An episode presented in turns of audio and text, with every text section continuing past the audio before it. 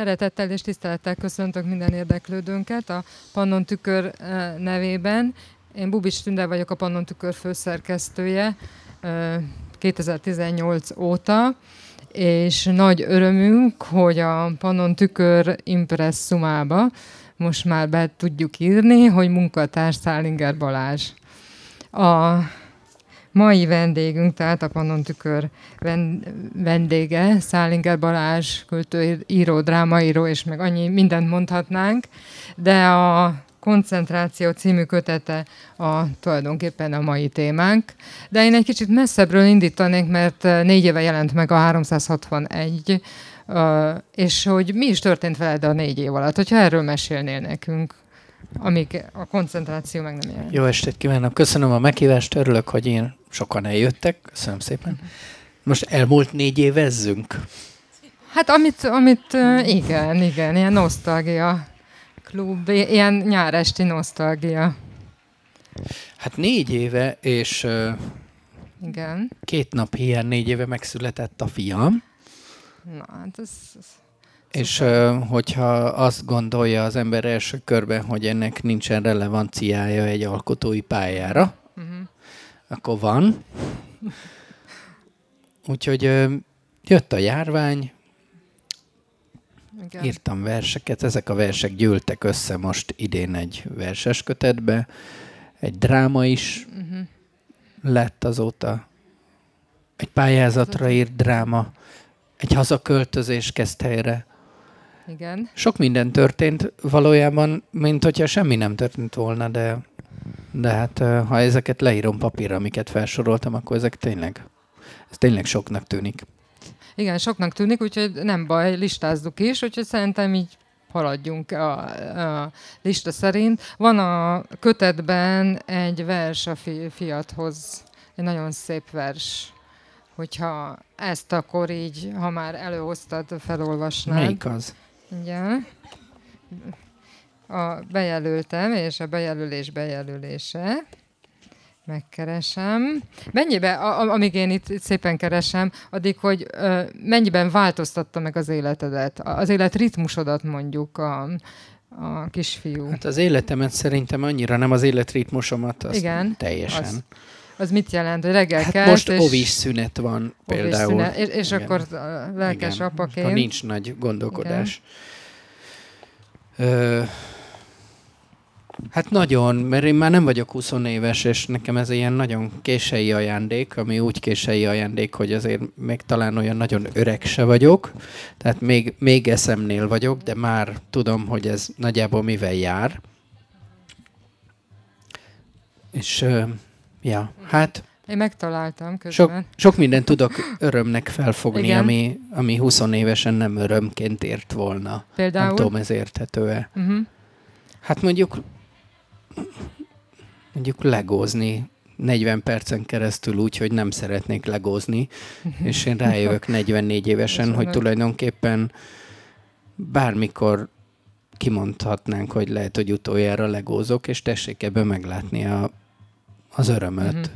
Uh-huh. És én 20 éves koromban, amikor a nagy gyerekeim születtek, első alomból, akkor én arra emlékszem, hogy álltam 26-27 évesen a játszótéren, a mászokánál, és, és rohadtul sajnáltam magam, hogy mindenki Görögországban van, meg Horvátországban van, és uh, én meg itt állok a mászokánál Dunaharasztiba, ahol soha nem akartam menni, és, uh, és uh, sok dolgot megkap ez a gyerek, amit ö, sajnos azok a gyerekek nem kaptak meg. Ö, a legfontosabb az, hogy örömnek fel tudom fogni. Bármilyen áldozattal is jár. Ez nagyszerű. És jár áldozattal, ö, de hogy mégis tudom. 59. oldal. Tanús, tanúsvényszerű évek.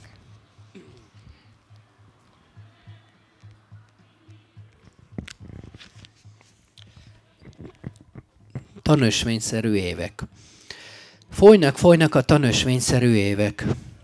A káprázatos légköri képződmények hetét péntekre mindig, végül mindig felülírja a péntek. A szőnyegemen szőke kisfiú, alig egy éves, már is szörnyűségbe kevertem. A fajta kosár legesleg gyümölcse itt ül, és utánoz engem. Alattunk az ülői úton árad a folyton nyersanyag. Cinke golyónkra idén már nem jött semmi sem. Te jöttél, kisfiam, és nagyon akartalak. Játsszuk azt, hogy véletlenül sodrottunk túlöltözötten a táplálkozási láncba, de mond, ha mégse lenne Isten, jobb lenne attól? És mit magyarázna? Tudjuk, mi jön, csak nem tudjuk, milyen lesz az arca. Néhány évmilliónyi emberszünet csapódik az ülői úton vég nélkül áradó anyagra. Ne rémülj meg, ne félj, mert nincs mitől, mindent elrendezek. Te hinni fogsz, és én megtanítalak legszebb nyelvre, amin imádkozni lehet.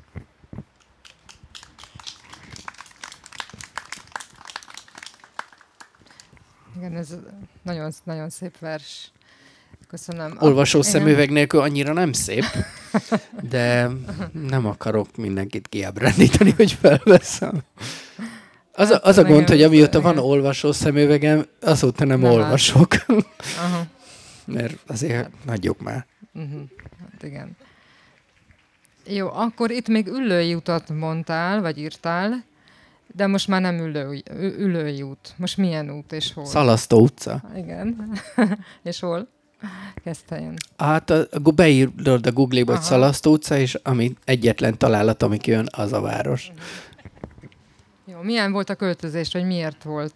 Tehát mennyire volt kérdés a kisfiú jövetele? Tehát, hogy, hogy miatta költöztél, vagy nem? Vagy, vagy is? Hú, hát azt bizonyos ilyen nagy döntések az életben nem olyanok, hogy az ember meg tudja mondani, hogy miért történnek. Én valahogy olyan ö, 8-10 éve biztos, hogy sejtem, tudom, tervezem ezt a dolgot, vagy terveztem ezt a dolgot. Ez, ez nem volt az életem minden szereplője által komolyan véve ez a szándék sokáig, aztán kezdték feladni az állásaikat. Talán legutoljára a szüleim itt a dom túloldalán adták fel ezt, de szerintem két-három éve még ők is Nehogy már. Hát akkor mit fogsz csinálni? Hát jó neked ott meg tudtál tapadni Pesten, megtapadni. Ez milyen, hogy megtapadni? Tényleg, mintha ilyen atka lennék, vagy nem tudom, hogy Pesten, ami meg a, nem tudom, a Mennyország peremérbe, úgy pont, pont be tudtál ficcenni, mint atka. Úgyhogy nem tűnt fel senkinek, hogy itt vagy. És nem, nem, nem ilyen drótkefével nem vert le senki, és milyen szerencsés vagy, és hogy nem mindenkinek sikerül. Na, és akkor nem tudom, nekem valahogy, valahogy tényleg jó pár éve van egy ilyen. És hát a legfontosabb ember, aki, akinek ugye muszáj jönnie velem, lassan szerintem őt is sikerült, egyrészt meggyőzni, másrészt szerintem meg megszerette az ötletet, és most úgy érzem, hogy nem is bánta meg. És akkor a járvány az meg rásegített. Meg eleve a gyerek rásegített. Hát most amikor, amikor nálunk havonta egy vagy kettő fiatal költős gomfoci bajnokság van táblázattal, a villanyóra szekrényre felragasztott, celluxa felragasztott táblázattal, és akkor hirtelen jön egy gyerek, és akkor ez elmarad, és elkezdenek lekopni a 20 éves barátaim, és aztán tulajdonképpen a gyerek nagyjából mindenről lehoz, ami marad, arról meg lehoz a járvány, mert tulajdonképpen nem az van, hogy kimaradok a világból, hanem megszűnik a világ, és még Pestről is kiköltöztünk egy, egy itt, úgy, itt úgy értik, hogy egy hegyi házba, Szentendrei szigetre egy nyaralóba, akkor, akkor ahhoz képest egy keszthely az tényleg a Times Square és, és így is élem meg, tehát pont, pont nagyon szerencsésen alakult, hát sajnos persze, de szerencsésen alakult a világtörténelem, mert pont volt egy ilyen, ilyen időlyuk, ami, amiben ezt sikerült megcsinálni. Nagyszerű, és mi nagyon örülünk neki, mert közel vagy, és sokat jelent a jelenléted. Nézzük akkor a karafát, jó például. A, ez egy ilyen meghívásos pályázat volt, és akkor a Sándorka meg a Baláska megírta. Akkor mi is ez a karafa? Erről mesél nekünk. Hát én fél gyerekkoromban azt hallgattam az apámtól, hogy, hogy a Petőfiből miért nem, hogy abból nem lehet megélni. Miért kell a gyereknek mindig olvasni? Miért nem megy a VSK-ba, mert ott legalább szakmát tanul érettségi mellett. Most csak azok kuncogtak fel, akik tudják, mi ez a VSK, hogy vendéglá... Ez egy szakközépiskola, ahol az érettségi mellett, ami nyilván egy ilyen egy ilyen ábránd, rendes szakmát is tanul a gyerek, azért az fontos, és akkor miért kell gimnáziumba, hogy szakma nélkül a hülyeséget, a hülye papírt megszerezni, és, és akkor az a helyzet, hogy úgy alakult, hogy a, a Sándorka, akiből nem lehet megélni, abból nagyjából én már annyi pénzt kerestem, hogy nem tudom elmondani. De hogy nagyon sok uh, gimnáziumba tartok uh, uh, ilyen rendhagyó irodalomórát Petőfivel kapcsolatban. Nagyon erős vonzalmat érzek a, a Petőfi Sándor iránt. Miközben ez a vonzalom nem volt meg 25-26 éves koromig. Tehát a világon semmi közöm nem volt hozzá. Az előbb volt itt a Kemény István, itt és, a, és ott ültünk a Háj Jánossal, nagyon jó barátom, szerintem ő már próbálja a rájátszást, és a Palatinus kiadónak volt az igazgatója, én meg szerzőcskéje voltam 26 éves koromban, és a kiadónak volt egy verses kötet sorozata. Válogatott verses köteteket adtak ki, klasszikusoktól, és a kiadónak a fiatalabb szerzői szerkesztették, állították össze ezeket a válogatott köteteket, és akkor azt kérdett, azt kérdezte tőlem a H. János, hogy várjál, 26 éves vagy, hát, hát akkor csinálta a Petőfit. Azt hiszem, hogy a Kemény István csinálta a Kosztolányit, vagy az Adit térei, a Kosztolányit, vagy az Adit, az Arany Jánost, Lackfi, nem, Vörös István, nem, szóval igen, és akkor a Petőfi még szabad volt, és akkor én pont annyi idős voltam, mint a Sándorka, és akkor azt mondta a H. János, hogy akkor ezt te csinálod, és én azt mondtam neki, hogy de nekem a világon semmi közöm nincs a Petőfihez, hogy ez egy ilyen kárikítjom édes tyúkom, hogy megy a juhász a szamáron, hogy, hogy ebben semmi nincsen, hogy ez mi, hogy, és aztán ahogy az ember elkezdi a, hurok pengetését, és úgy mélyebben belemegy, és megismeri a dolgot, és nem csak a középiskolás tananyag alapján kezd gondolni, hanem saját maga felfedezni. Tehát ez olyan, mint egy ilyen zenész, aki kísérleti underground zenész, és akkor azt mondják neki, hogy Beatles, és akkor azt mondja, hogy hagyjál már engem az obladi obladával, mert mit tudom én, és akkor de hogy azért próbából néhányat azért néz meg, és hogy közben kezd rájönni, hogy úristen, ezek mindent tudtak, de az én kísérleti univerzumomat is tudták kisújjal, meg még azon túl 50, 50-szeres dolgot. És akkor mondtam a hánynak, hogy nem, hogy, hogy no way, hogy nincs Petőfi, nem, semmi közöm hozzá. És azt mondta, hogy 30 oldalt szánjál rá. Hogy csináld úgy, hogy a 16 éves korától a 30, az összest addig. És akkor elolvastam a 30 oldalt, és fölhívtam, és bocsánatot kértem tőlem, mert meg voltam győződve 30 oldal után, tehát a diákkori versei alapján a Petőfinek, hogy nem történt ekkora dolog a, nem a magyar írod, a világon, mint hogy megszületett ez a kiskunfélegyházi mészárosnak a tanulatlan gyereke.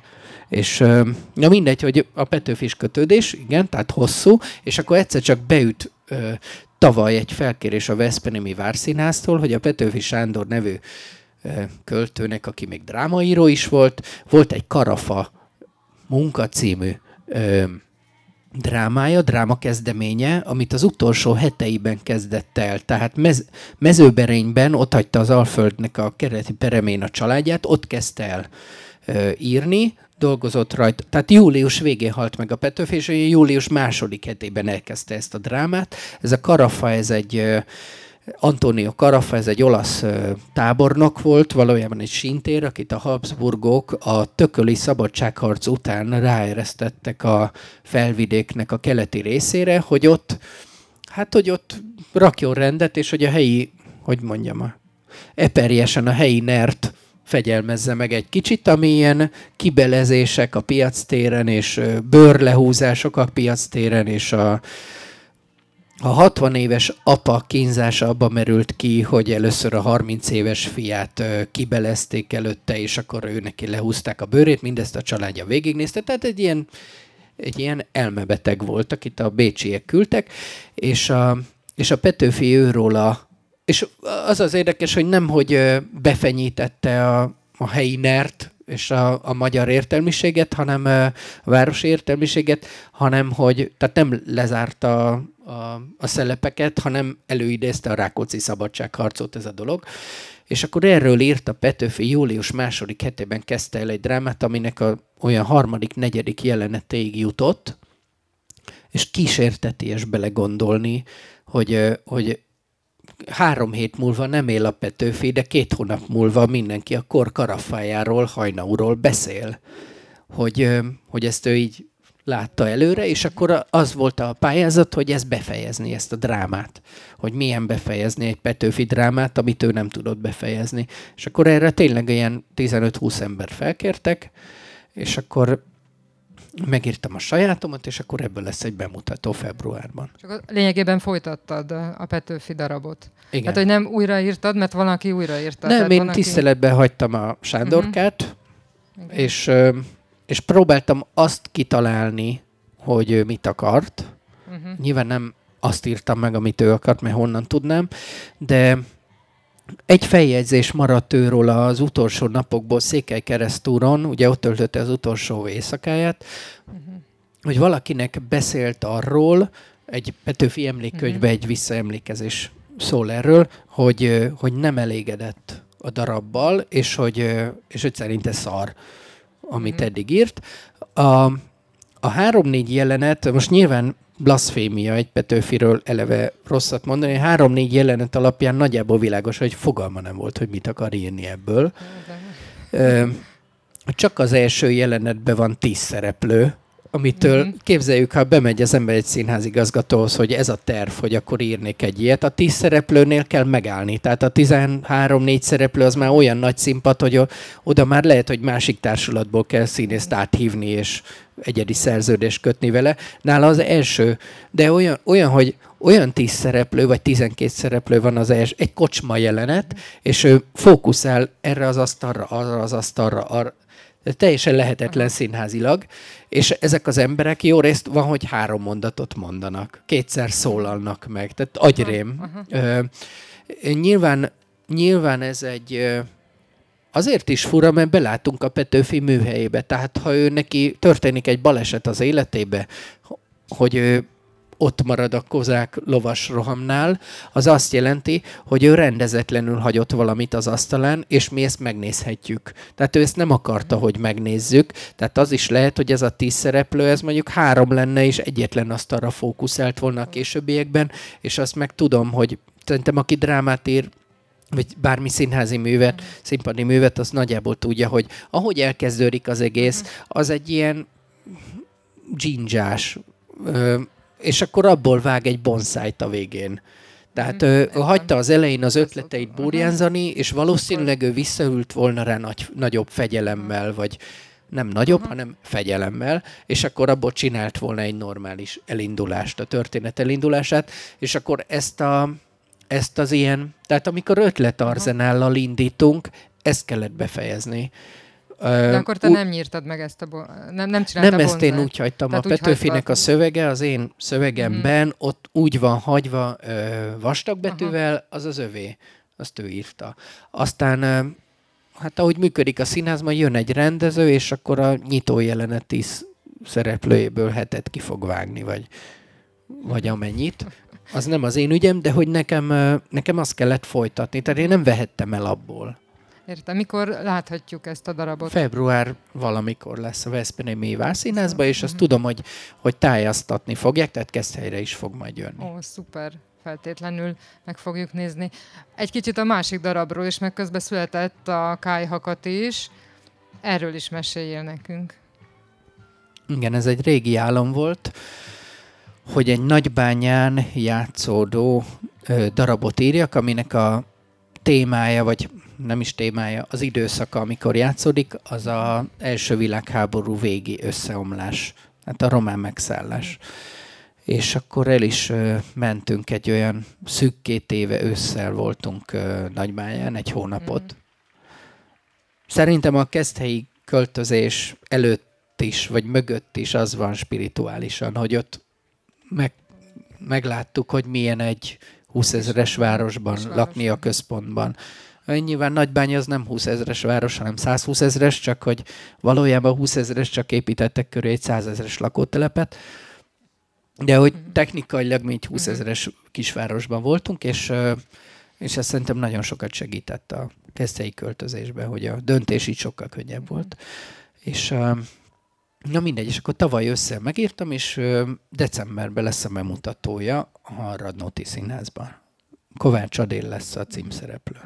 Csak nagyon röviden, hogy, hogy mi, mi, mi is a témája. Tehát ki ez a Kájha Kati, mert ez így... Van egy Kájha nevű ö, kocsma a Kispiac téren, ez egy létező, létező tér, ahol ö, leginkább ha az ember a Street View megnézi, akkor ö, azt látja, hogy sorra temetkezések vannak, tehát ott van öt vagy hat temetkezés, tehát koporsok vannak a kirakatba, és van egy lezárt helyiség, amit talán még nem vettek ki temetkezési cégek, de azt tudom a száz évvel ezelőtti nagy, nagy szerencse, hogy megmaradt három heti lapnak a... Három heti lap volt Nagybányám, meg volt Felsőbánya, ami hát olyan szimbiózisban volt, mint Hévíz meg Keszthely.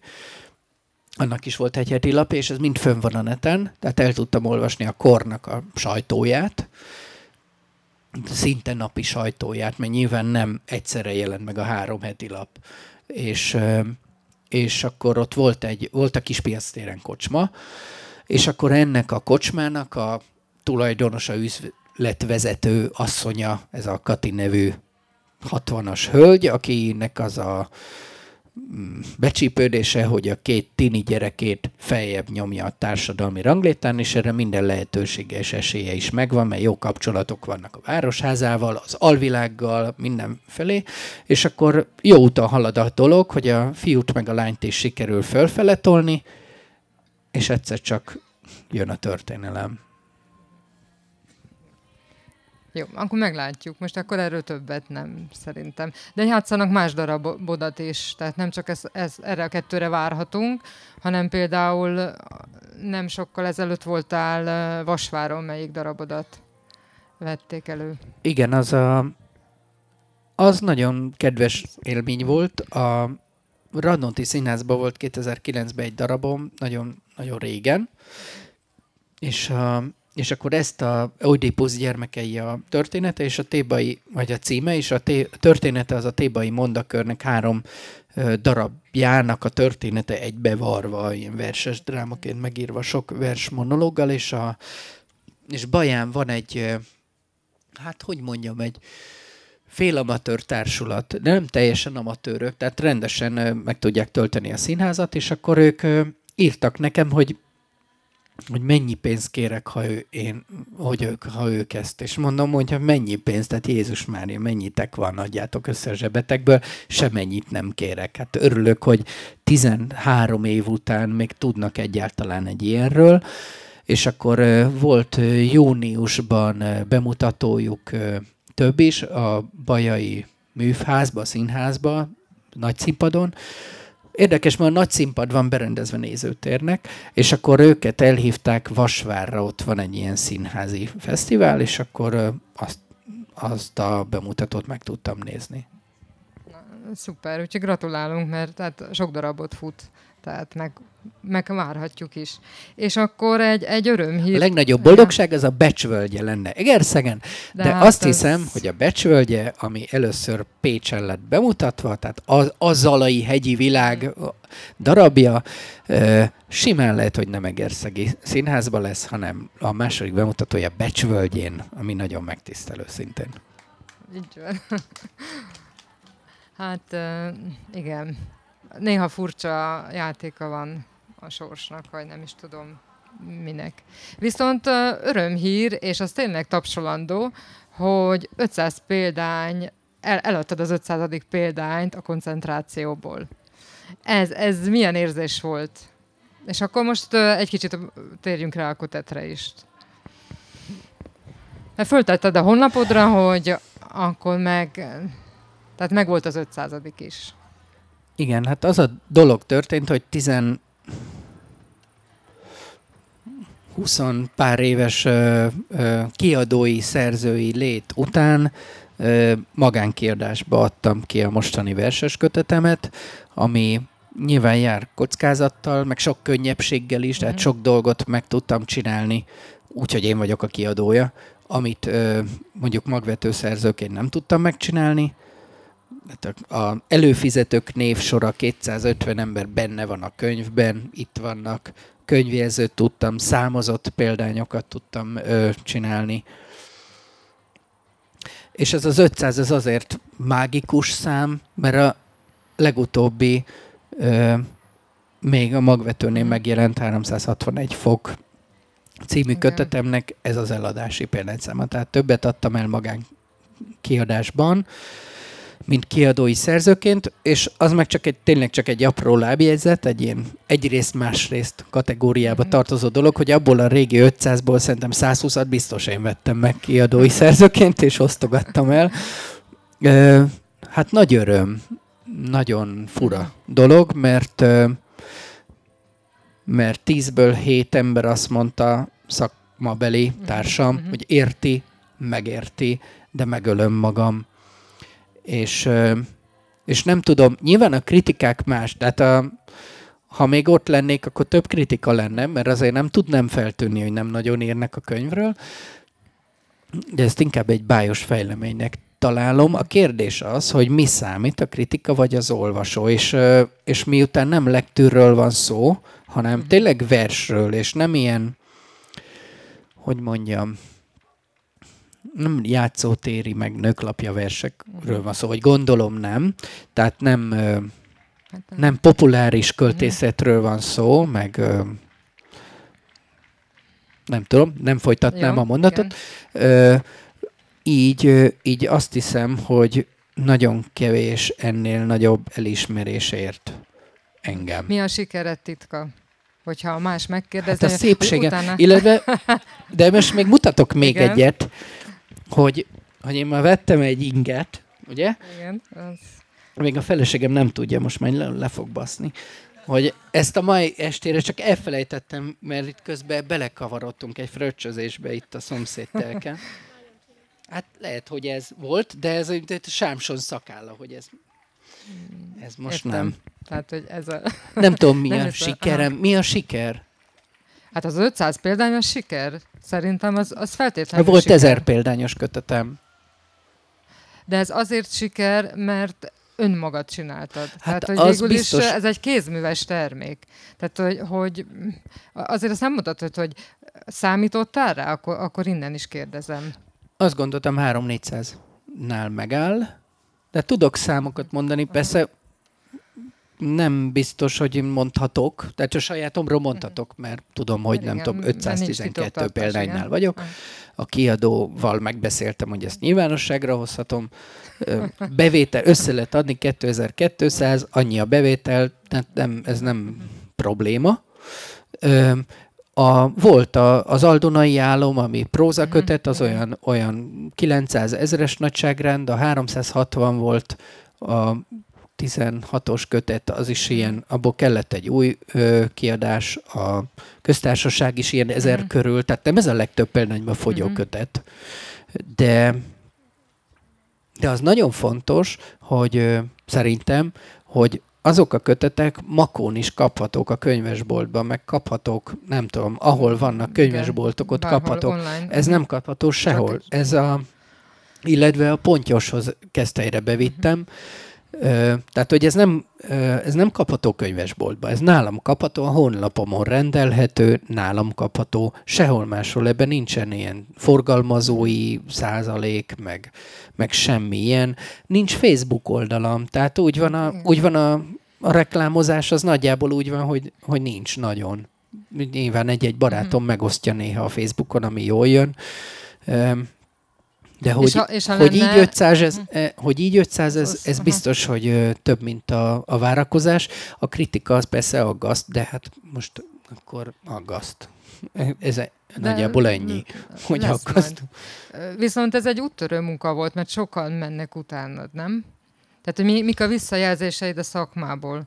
Hogy hányan uh, voltak olyanok, hogy, hogy bemérték, hogy na, akkor a Szálinger Balázsnak sikerül, akkor majd nekem is fog, vagy, vagy hogy na, mi történik vele, és akkor te, mint kísérleti nyúl, beleugrottál a fazékba.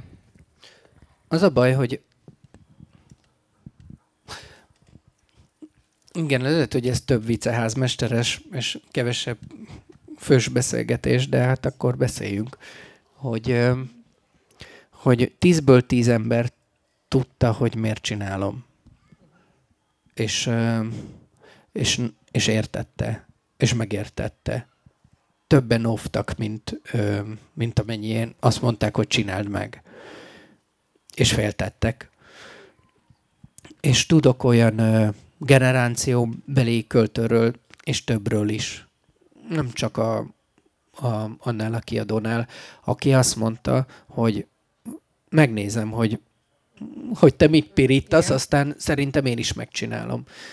Öm, de most ez nagyon furán hangzik, hogy ilyen pitiáner dologtól ez meg tud változni, de hogy ez a katás szabályozás szeptembertől úgy elbizonytalanította ezeket az embereket is, hogy tulajdonképpen engem is elbizonytalanított. Tehát én akarom őszre kiadni a, az alai pasiót, ami egy ilyen 22 évvel ezelőtti vége Paul's hexameterbe, sokak szerint az utolsó jó dolog, amit írtam, és ezt szeretném újra kiadni, és nagyon neves grafikusok grafikáival. Tehát küldött nekem Sajdik Ferenc kettő grafikát küldött az Alai Pasióhoz, Orosz István küldött Füle Viktória, akit Asopáhokon nőtt fel, ő is egy ismert uh, rajzfilmes, uh, és, és sok jó, pozitív ígéretem van. Csupó Gábortól, aki a Simpsons családot rajzolta. Tehát tényleg, és ezt, és ezt szeretném, de hogy fogalmam sincs, hogy mi lesz szeptember 1-től. Nem tudom. És ahogy engem bizonytalanít ez a dolog, tehát most egy picit lehet, hogy jobb lenne ott a akol melegben egy kiadó szerzőjének lenni, lehet, így visz, alakult viszont a világ. magánszemélynek tud számlázni. Tehát, hogyha ha személyek rendelnek, akkor ugye nem könyvtárak jó, Stimmel, nem tudnak. következő paragrafus, hogy viszont mellékállásban nem lehet katázni. Tehát, ha én magánszemélynek tudok ö, számlázni, az a mhm. mellékállás, de a mai este után nem tudok leszámlázni. Mert nem tehetem mhm. meg. Uh-huh. Tehát Meg ha engem elhív egy könyvtár egy beszélgetésre, az egy könyvtár, nem a könyvtárigazgatóval, mint magánszemély. Ha küldök egy verset valakinek, az a, a, a igen, például a, a, az új, igen, igen, igen, veletek szerződök, tehát az cég, cég vagytok. Magánszemélynek tudok eladni, ez természetes, tök érdekes, hogy könyvtár nem tud tőlem vásárolni, mert ugyan én nem, tehát én nem tudok a könyvtárnak eladni, mert cég, de a könyvtár nem tud mástól vásárolni, csak ő, tőlem, hiszen én vagyok a kiadó. Hát igen.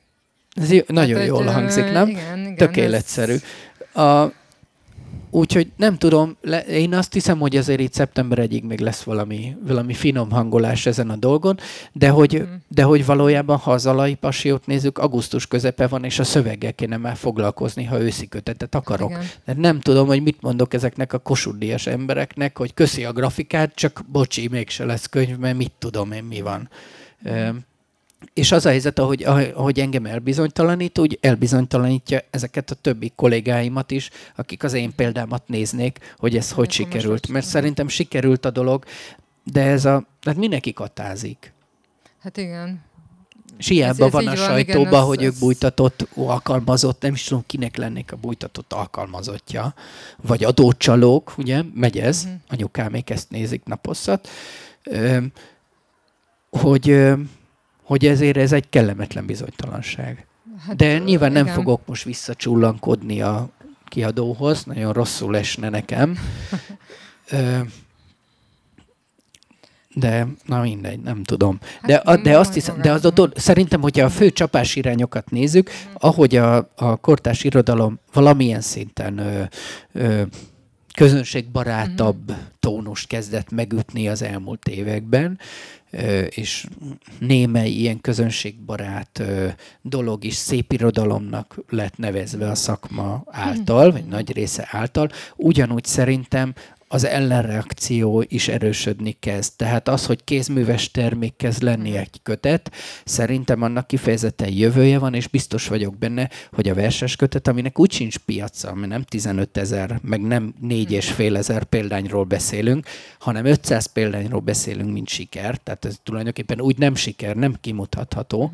Ö, szerintem ennek kifejezetten jövője van. Úgyhogy azt hiszem, hogy nem pont most kell uh-huh. kiugrani a ringlistből, ha már két kört mentem. Persze, egyetértek. Akkor nézzük még a, még a kötet akkor tartalmát, mert, mert nagyon Milyen érdekes. rossz lenne, ha most lenne szar a kötet? Ugye? Na, az milyen kellemetlen. koncentráció, a, a, a címet magyaráz meg nekünk, vagy a címről mesél nekünk, mert nincs ilyen, nincs címadó vers. Tehát, hogy, hogy az ember keresni, hogy akkor van egy ilyen vers, hogy koncentráció, de nincs. Van egy hosszú vers, hét oldalas, nem tudom, hogy felolvasnám-e. Abban van ez a szó, szerepel, és szerintem olyan Igen. helyzetben, ami megmagyarázza egy picit ezt a dolgot. Ez a vegyes városiakkal Igen. verődtem társaságba. Ezt, ezt ajánlom. Ez, ez a, a nyitányat, a kötet nyitányának egyik fontos verse.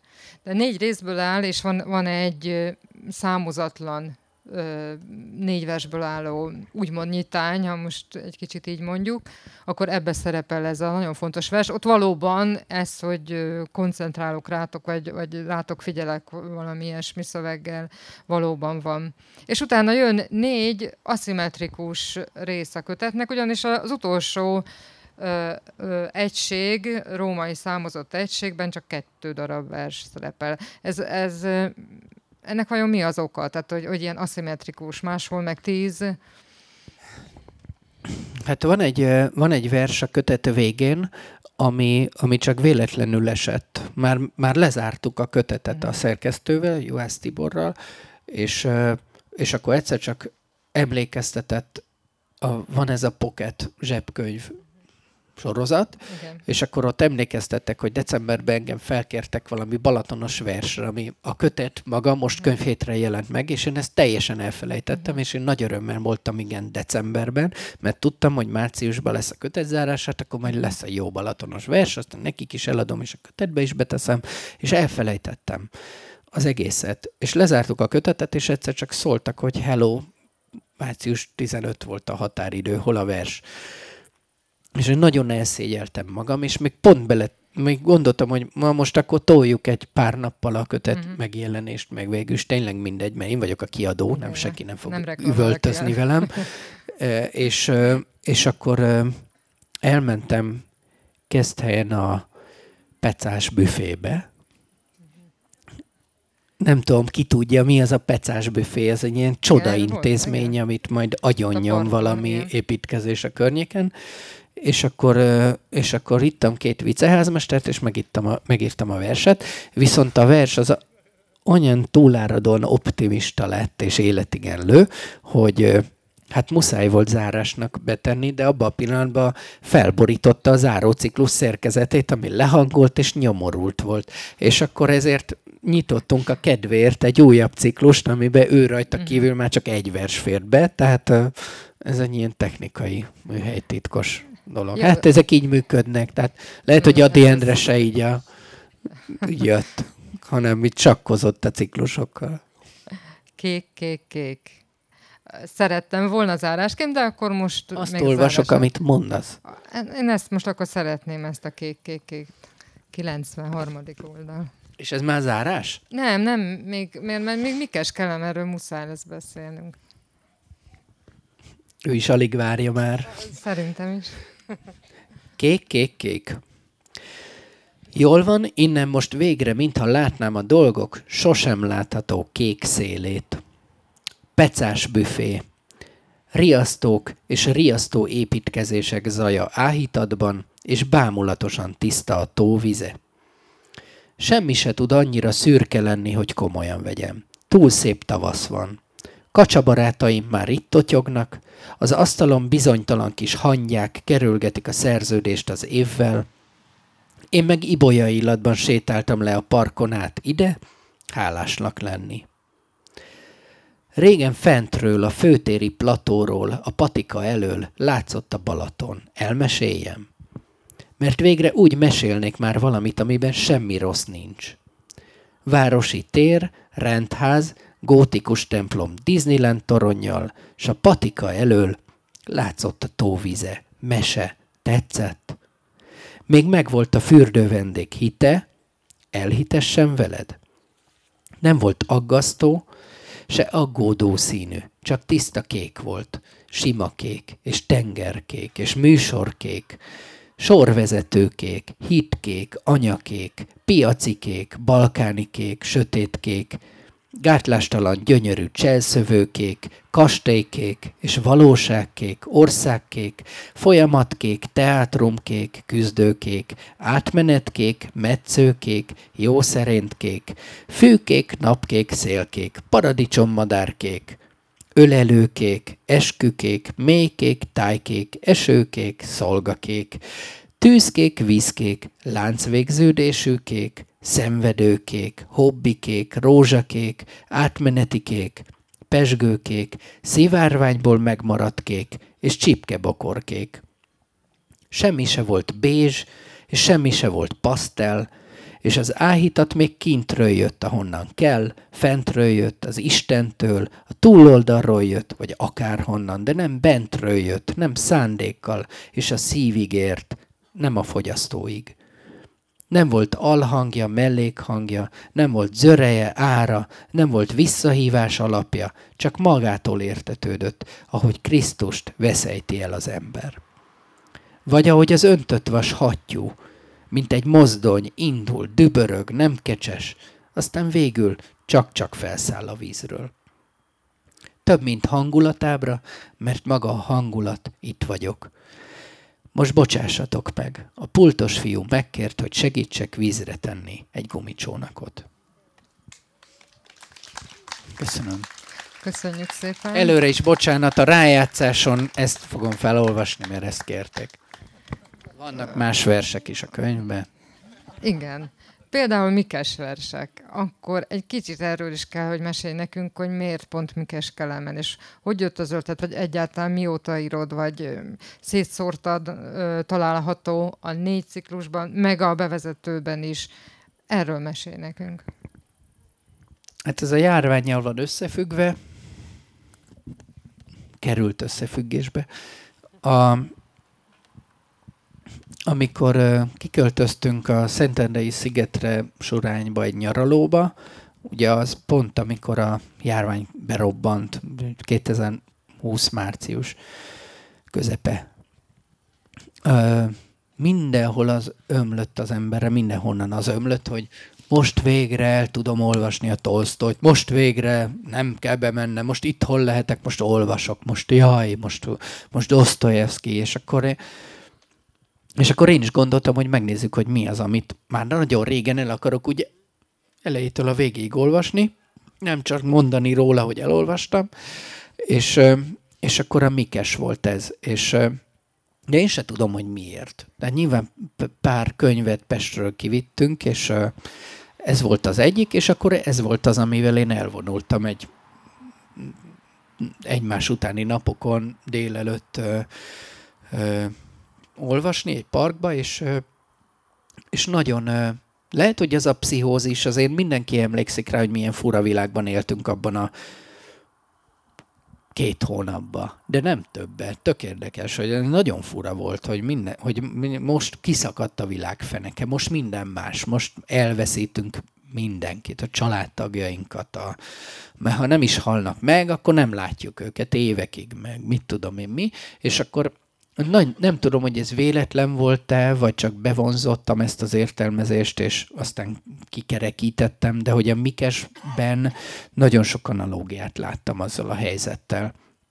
Hogy képzeljünk el egy 20 éves fiút, és tényleg nem, mert a Petőfit is 20 éves fiúként kell elképzelni, nem férfi ember, 20 éves fiú volt, és a Mikes is egy 20 éves fiú volt. Tehát most képzeljük el itt, ahogy 20 éves fiúk vannak, azok 20 éves fiúk, tehát azok nem, Szóval itt ülne egy 26 és fél éves fiú, mint a Petőfi Sándor, ez egy 26 és fél éves fiú lenne. Nem. De nem egy vénember. Nem a ittben vagyok a férfikor nyarában szerzője lenne, hanem egy srác lenne, aki azt nézni, hogy hol tud vicét szerezni, úgy, hogy, hogy, hogy a szódában van is buborék, mert ott nem, a kis színpadnál csak csapvízzel adták. És akkor ezen törni a fejét, nem azon törni a fejét, hogy nem Meg tudom milyen nemzeti megmaradás, hanem hogy hol szerez vicét. És, és akkor a Mikes Kelemen az tényleg egy, egy, egy srác volt, egy késő 20 éves fiú, aki, akivel úgy alakult a dolog, hogy elment máshol, egy teljesen idegen világba. Úgy idegen világba, hogy hát nem tudom, ez egy más kultúra volt. Tehát nem úgy, hogy elmegyünk Dániába, ami nagyjából még a mi felfogásunk hanem egy másik világba, és képzeljük ezeket a különbségeket akkor, amikor még nem volt globalizáció. Vagy a globalizációt úgy hívták, hogy hódítás, török hódításnak hívták, és akkor szegény ez alól nagyjából mentesült az erdélyi fejedelemség, és abból, vagy Székelyföld, azon belül Székelyföld, azon belül Zágomból ő kiszakad, és akkor vergődnek egyik helyszínről a másikra, Vidimből, Rodostóba, és akkor és akkor snit, és eltelik 40 év, és ebből a 20 évesből lesz egy késő 60-as, és írja az életművét, a naplóit. Tehát képzeljük azt, amikor valaki úgy ír 60-70 évesen a hazájáról, hogy azt a hazát mondjuk 40-50 éve látta, és valljuk be, nem is ismeri, mert még nem volt alkalma megismerni, és már nem volt alkalma megismerni. Tehát én mit Igen. tudtam a hazámra 27 évesen? Semmit nem tudtam. Nagyjából ezek, ezeket a tudásokat gondolom egy ember olyan 30-as korában uh-huh. szerzi meg, ami, amire ő támaszkodik. Uh, és akkor, és akkor úgy beszél az édesnénémnek, úgy ír az édesnénémnek, aki valójában uh-huh. biztos, gondolom, a haza, hogy nem is volt alkalma megszerezni azt a nőt és úgy ír neki erről az életről, ami ő helyette van. És úgy tud évtizedeken keresztül idegen világról írni a török világban, hogy neki a török világ az otthona. Valószínűleg már eltévedne mhm. Gyulafehérváron, furcsálná, hogy ott mhm. milyen boltok vannak, vannak-e, vagy egyáltalán. Mhm. Tehát tök érdekes, hogy képzeljünk egy 60-70-es embert, aki aki nem, aki neki úgy a múzsája Magyarország mm. és a hazája, hogy eltévenne Magyarországon, mert nem tudná ki is, nem tudná, hol kell pénzt váltani. Mert nem ismeri ezt az országot, hanem azt ismeri, amit egész életen keresztül, hosszú életen keresztül, tehát azért nem éltek 70 mhm. éves korig az emberek, hosszú életen keresztül idegennek fog fel, idegennek nevez, idegennek ír, de azt ismeri, mert nem ismer mást. Na mindegy, a, a, a Mikes az úgy ütött be a járvány kapcsán, hogy hát valami régi világot, most már nevetséges nagyjából, mert véget ért ez a járvány dolog, vagy reméljük véget ért, de valószínűleg, ha visszajön az a pszichózis, már úgyse jön vissza, ami akkor volt abban másfél-két hónapban, hogy, hogy, hogy itt most vége van a régi világnak, és jön valami új, amit nem tudunk, de a régit, azt szeretjük, ő az édesnéném, és nagyon nagyon erős volt a Mikes dózis akkor, hogy ő úgy írt egy régi világról, hogy én nem tudtam, uh-huh. hogy lehet, hogy most 40 évig ez lesz. Mert mit, hát mit tudom én? Igen. És akkor, amikor először kinyitottak a kocsmák 21 áprilisban, és el tudtam menni dolgozni, akkor Mikes verseket kezdtem írni. Tök érdekes, a Per Krisztián barátom írta, hogy borzalmas anakronizmus, amikor nem passzolnak össze a, a dolgok. A poétika nem hmm. passzol a tárgyal, hogy szonetben írtam a Mikes verseket, hogy a szonetnek Mikeshez semmi köze nincsen, tehát valószínűleg felező 12-esbe kellett volna Mikes E per egyes hmm. verseket írnom, de, de hogy nekem meg a szonett mhm. az jelen idő, tehát valószínűleg annyi, hogy az én poétikámmal akartam uh-huh. azt a Mikest megfogni. Úgyhogy így, így mhm. történt. 20 vers készült, uh-huh. és abból olyan kilencet tettem a kötetbe, és volt vele kapcsolatban a dilemma, hogy, uh-huh. hogy legyen belőle még ennyi, és akkor legyen egy, egy, egy az egyben uh-huh. Mikeses verses kötet, de azért annyira én őt nem éreztem fontos embernek a pályámon, hogy legyen egy Mikes, Mikes kellemenes verses kötet. Viszont így, hogy ezt a 9-10-et elhelyeztük a, az egész kötetben így elcsepegtetve, uh-huh. így egy nagyon bájos, nagyon érdekes uh-huh. tónust adott az összes többi versnek is ez a, ez a Mikesség. Igen. És mi lehet a többi Mikes verssel? megjelentek lapokba, lapokba, és úgy vannak. Uh-huh. Akkor lássunk egy, egy ilyet. Az én kedvencem a Mikes Kelemen, Kelemen öregkori dala. Igen. Menjünk el a gyönyörű szép tavaszba innen, néném, jöjjön, hogy elsegítsen. Jelenjen meg álmomban és balga hitben, jaj, csak jöjjön értem megint. Elvárom kegyettől, hogy itt rodostóban, ha szívem, rongyos szívem, a szív valóban megfeszül, és egy utolsó dobban megidézhessem valakit. Ami nap van, mind a várakozásé. Magyarország a fiatal korom volt, és ma is tart. Nem lettünk soha másé. Most is nézze, milyen fiatalon, kérem, hogy mondja meg, merre az arra, menjünk el a gyönyörű szép tavaszba. Bevallom, hogy ez a kedvenc versem a kötetből. Oh, tényleg gyönyörű. De miközben írtad a kötetet, vagy szerkesztetted a kötetet Tibivel, Juhász Tibivel, közben szerkesztettél egy, majd holnap kerül elő, erről is egy mondatot mondanál, a csengei távmondatot. Pannon tükör kiad, kiadás, tehát a második lapszámunknak a melléklete.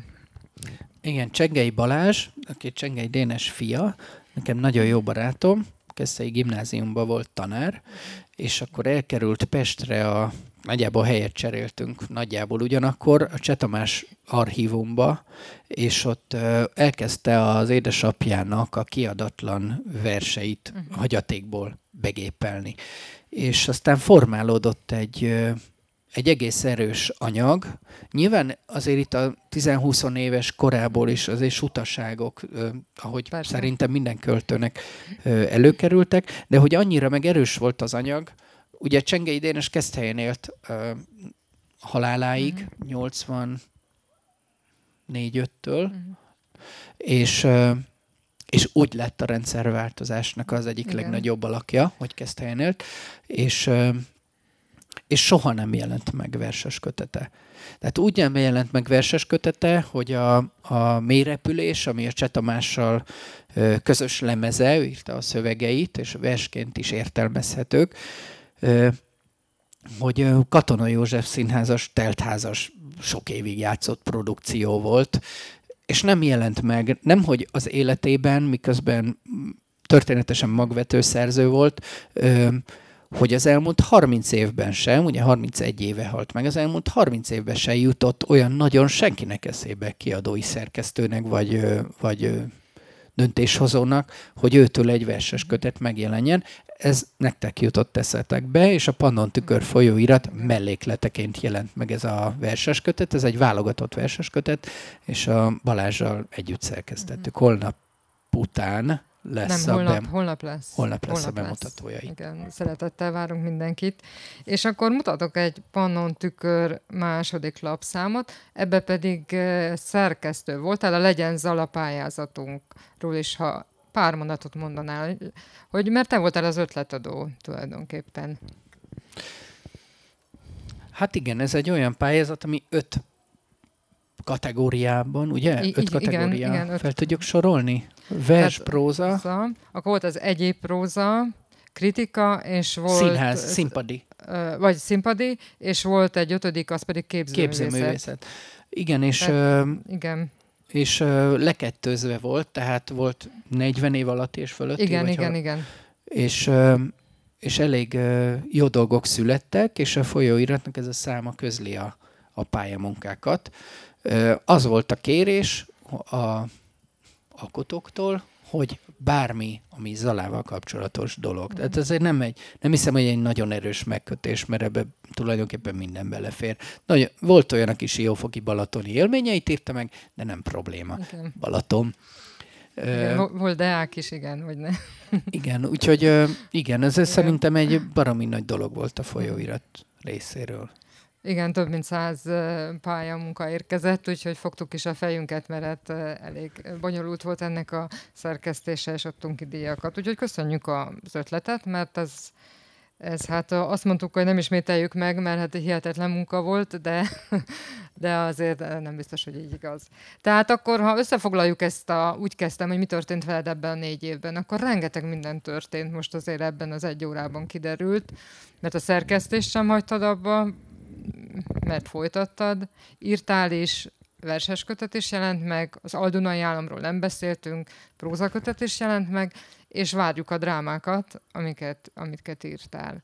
Szerintem ez egy sikeres négy év volt a nehézségek ellenére, nem? Hát, uh, ja, biztos. Búcsúzóul egy verset felolvashatok? Igen, igen. És akkor, akkor most jöjjön a te kedvenced a kötetből, jó? Ó, ilyen nincsen. Nincs? Nincs kedvenc? Most csak valamit kiválasztok. Jó.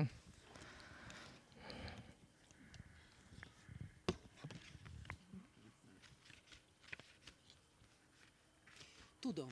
Tudom, tudom, tudom. Az a címe, hogy a tegnapi motoros. Most megkeresem. Igen.